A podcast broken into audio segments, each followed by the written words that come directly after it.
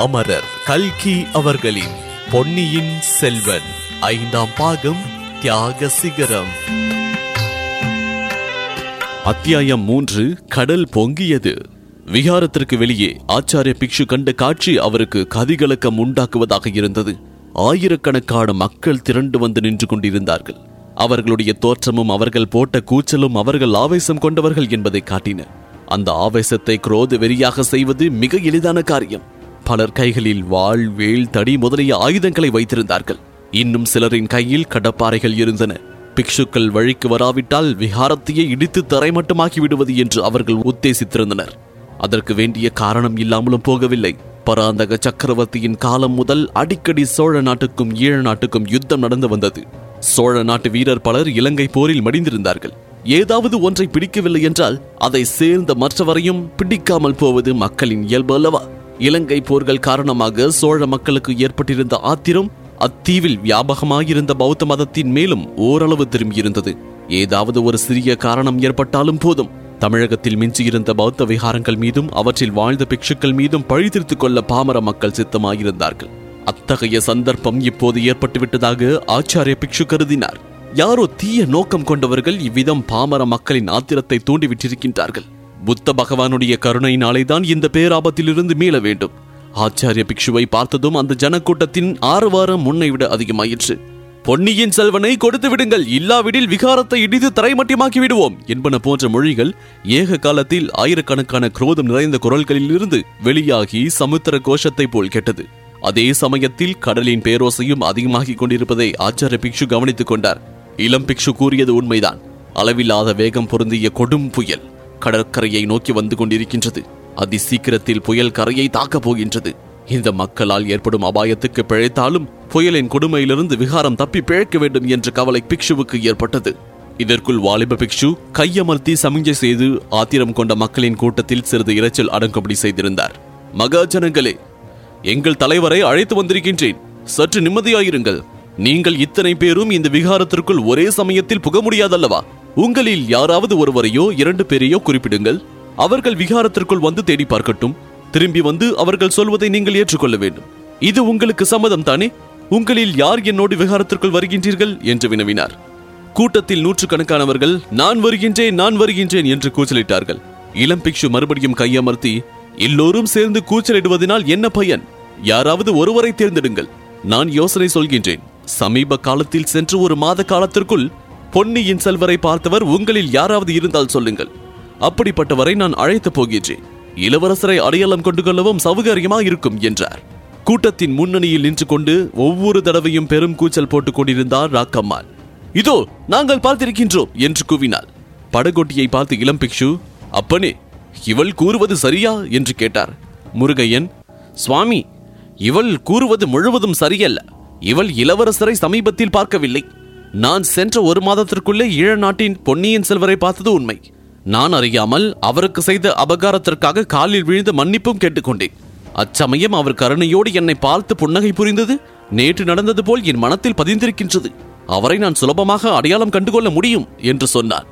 அப்படியானால் நீதான் இந்த வேலைக்கு தகுதியானவன். உன் மனையால் சொல்லுவதிலும் அவ்வளவு தவறு கிடையாது.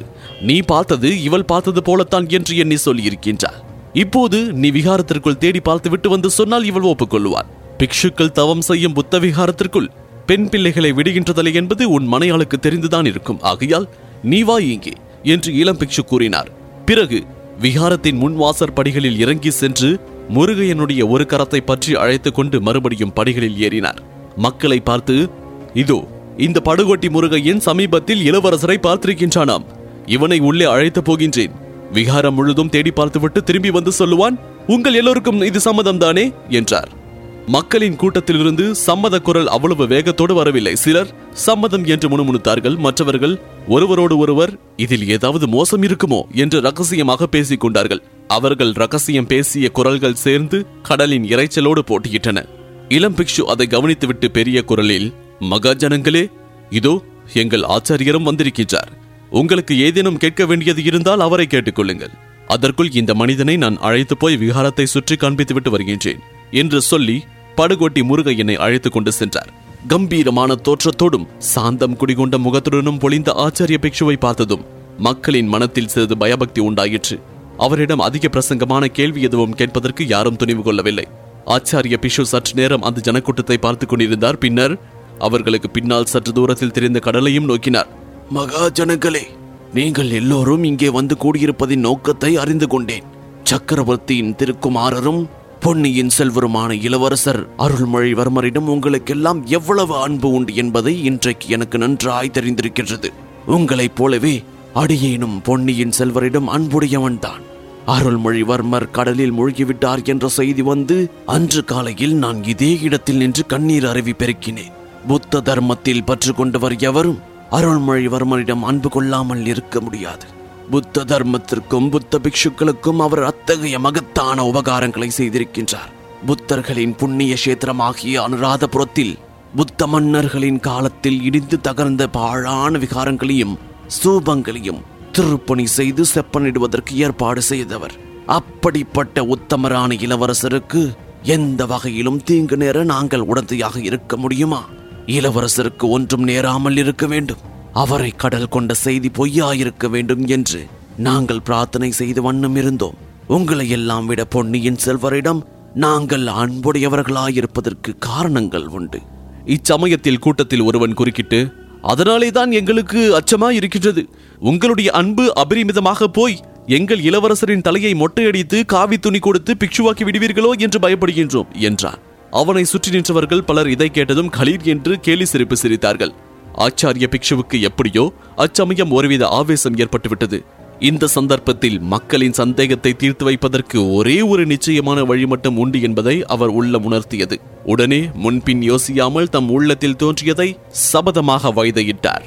சக்கரவர்த்தியின் திருக்குமாரரும் பொன்னியின் செல்வருமான இளவரசர் அருள்மொழிவர்மரை புத்த சமயத்தை மேற்கொள்ளும்படி தான் கோர மாட்டேன் அவரே முன் வந்தாலும் ஏற்றுக்கொள்ள மாட்டேன். உலகை ஆள பிறந்தவரும் உங்கள் அன்பை கவர்ந்தவருமான கோமகனை தலையை மொட்டையடித்து காவி துணி அளிக்கும் கைங்கரியத்தை நான் ஒரு நாளும் செய்ய மாட்டேன். அதற்கு உடந்தையாகவும் இருக்க மாட்டேன். இவ்வாறு புத்த பகவானுடைய பத்ம சரணங்களின் மீது ஆணையாக சபதம் செய்கின்றேன். புத்தம் கச்சாமி தர்மம் கச்சாமி சங்கம் கச்சாமி. இடிமுழக்கம் போன்ற கம்பீரத்தோடு உணர்ச்சி ததும்ப கூறிய இந்த மொழிகளை கேட்டதும் அங்கே கூடியிருந்த அத்தனை மக்களின் உள்ளங்களும் ஒரு பெரிய மாறுதலை அடைந்தன. பலர் கண்களிலிருந்து கண்ணீர் திரும்பியது. சிறிது நேரம் நிசப்தம் நிலவியது. ஆச்சாரிய பிக்ஷு தொடர்ந்து கூறினார் சோழ நாட்டு மக்களின் கண்ணுக்கு கண்ணான இளவரசரை குறித்து நீங்கள் எல்லோரும் இவ்வளவு சிரத்தை கொண்டிருப்பது இயல்புதான். பொன்னியின் செல்வரை குறித்த கவலை இப்போது உங்களுக்கு தீர்ந்து போயிருக்கலாம். இனிமேல் உங்கள் குடும்பம் வீடு வாசலை பற்றி சிறிது கவலை கொள்ளுங்கள்.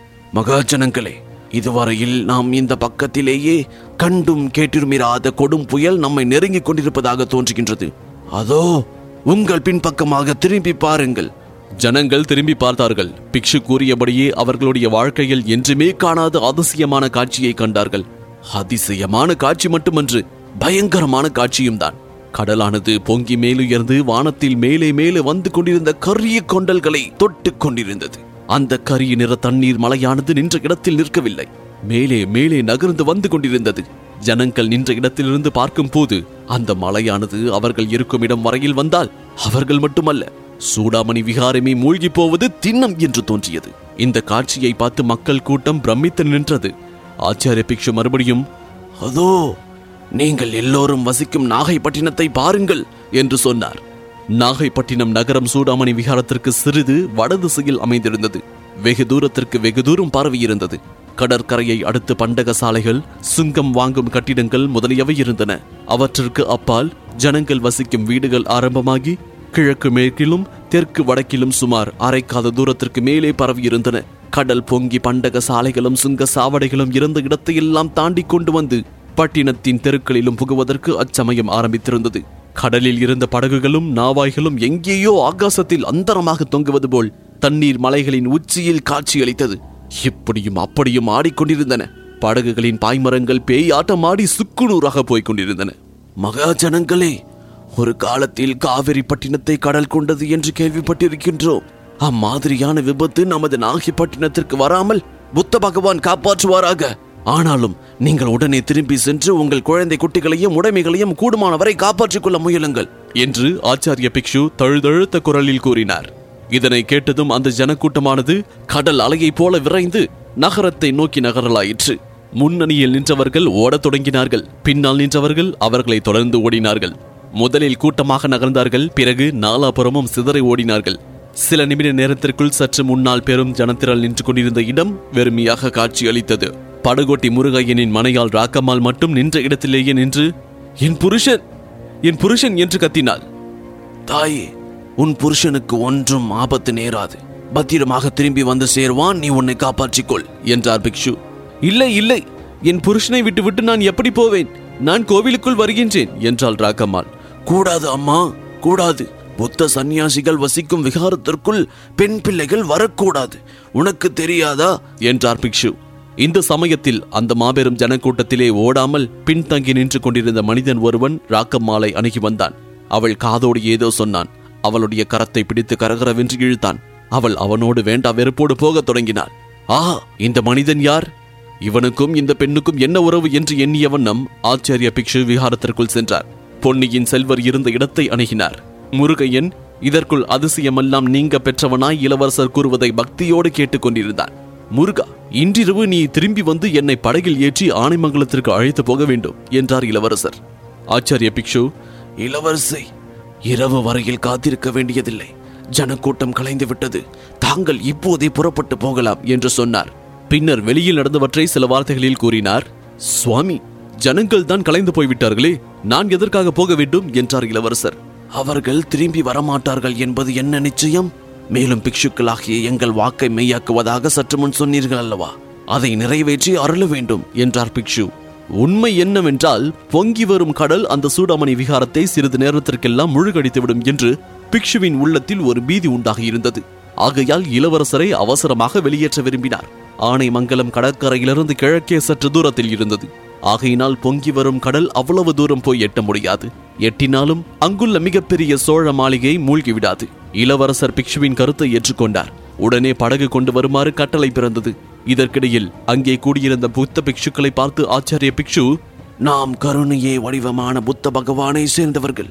இப்போது நாகைப்பட்டினத்து மக்களுக்கு பெரும் சோதனை நேரிட்டிருக்கின்றது. கடல் பொங்கி நகரத்திற்குள் வேகமாக புகுவதை கண்டேன். புயலின் வேகத்தினால் வீடுகளின் கூரைகள் சிதறி பறக்கின்றன. மரங்கள் தடதடவென்று முறிந்து மூழ்கின்றன. நாகைப்பட்டினத்திலும் அக்கம் பக்கத்திலும் வசிக்கும் மக்களில் வயோதிகர்களும் குழந்தைகளும் எத்தனையோ பேர் தப்பிக்கும் வகை அறியாது தவித்துக் கொண்டிருப்பார்கள். நீங்கள் அனைவரும் நாலாபுறமும் சென்று உங்கள் கண் முன்னால் கஷ்டப்படுகின்றவர்களுக்கு உங்களால் இயன்ற உதவிகளை செய்யுங்கள். குழந்தைகளையும் வயோதிகர்களையும் முதலில் கவனியுங்கள். சமுத்திரராஜனின் கோபத்திலிருந்து எத்தனை பேரை காப்பாற்றலாமோ காப்பாற்றுங்கள். நான் வயதானவன் இங்கேயே இருந்து மாலை நேரத்து பூஜையை கவனித்துக் கொள்கின்றேன் என்றார். இதை கேட்டதும் பிக்ஷுக்கள் அங்கிருந்து அகன்று சென்றார்கள். கால்வாயில் படகு வந்து சேர்ந்தது. இளவரசர் ஆச்சாரிய பிக்ஷுவுக்கு வணக்கம் செலுத்தி விடைபெற்று அதில் ஏறிக்கொண்டார். முருகையனும் ஏறி படகு தள்ள தொடங்கினான். படகு கண்ணுக்கு மறையும் வரையில் பிக்ஷு அதையே பார்த்து கொண்டு நின்றிருந்தார். அவருடைய முகத்தை சுற்றி அபூர்வமான ஜோதி ஒன்று பிரகாசப்படுத்திக் கொண்டிருந்தது. இதன் தொடர்ச்சியை நான்காவது அத்தியாயம் நந்தி முழுகியது. இதில் தொடர்ந்து கேட்கலாம். இதுவரை பொன்னியின் செல்வன் பாட்காஸ்ட் கேட்டீங்க. இன்ஸ்டாகிராமில் என்ன ஃபைண்ட் செய்ய முருகன் டாட் டிஜே மற்றும் ஃபேஸ்புக்கில் ஃபைண்ட் செய்ய இந்த சவுத் ரேடியோ செயலியின் இடது பக்க மேல்மொழியில் உள்ள ஷேர் பட்டனை கிளிக் செய்யுங்க. மீண்டும் மற்றொரு பாட்காஸ்டில் சந்திப்போம். நன்றி வணக்கம்.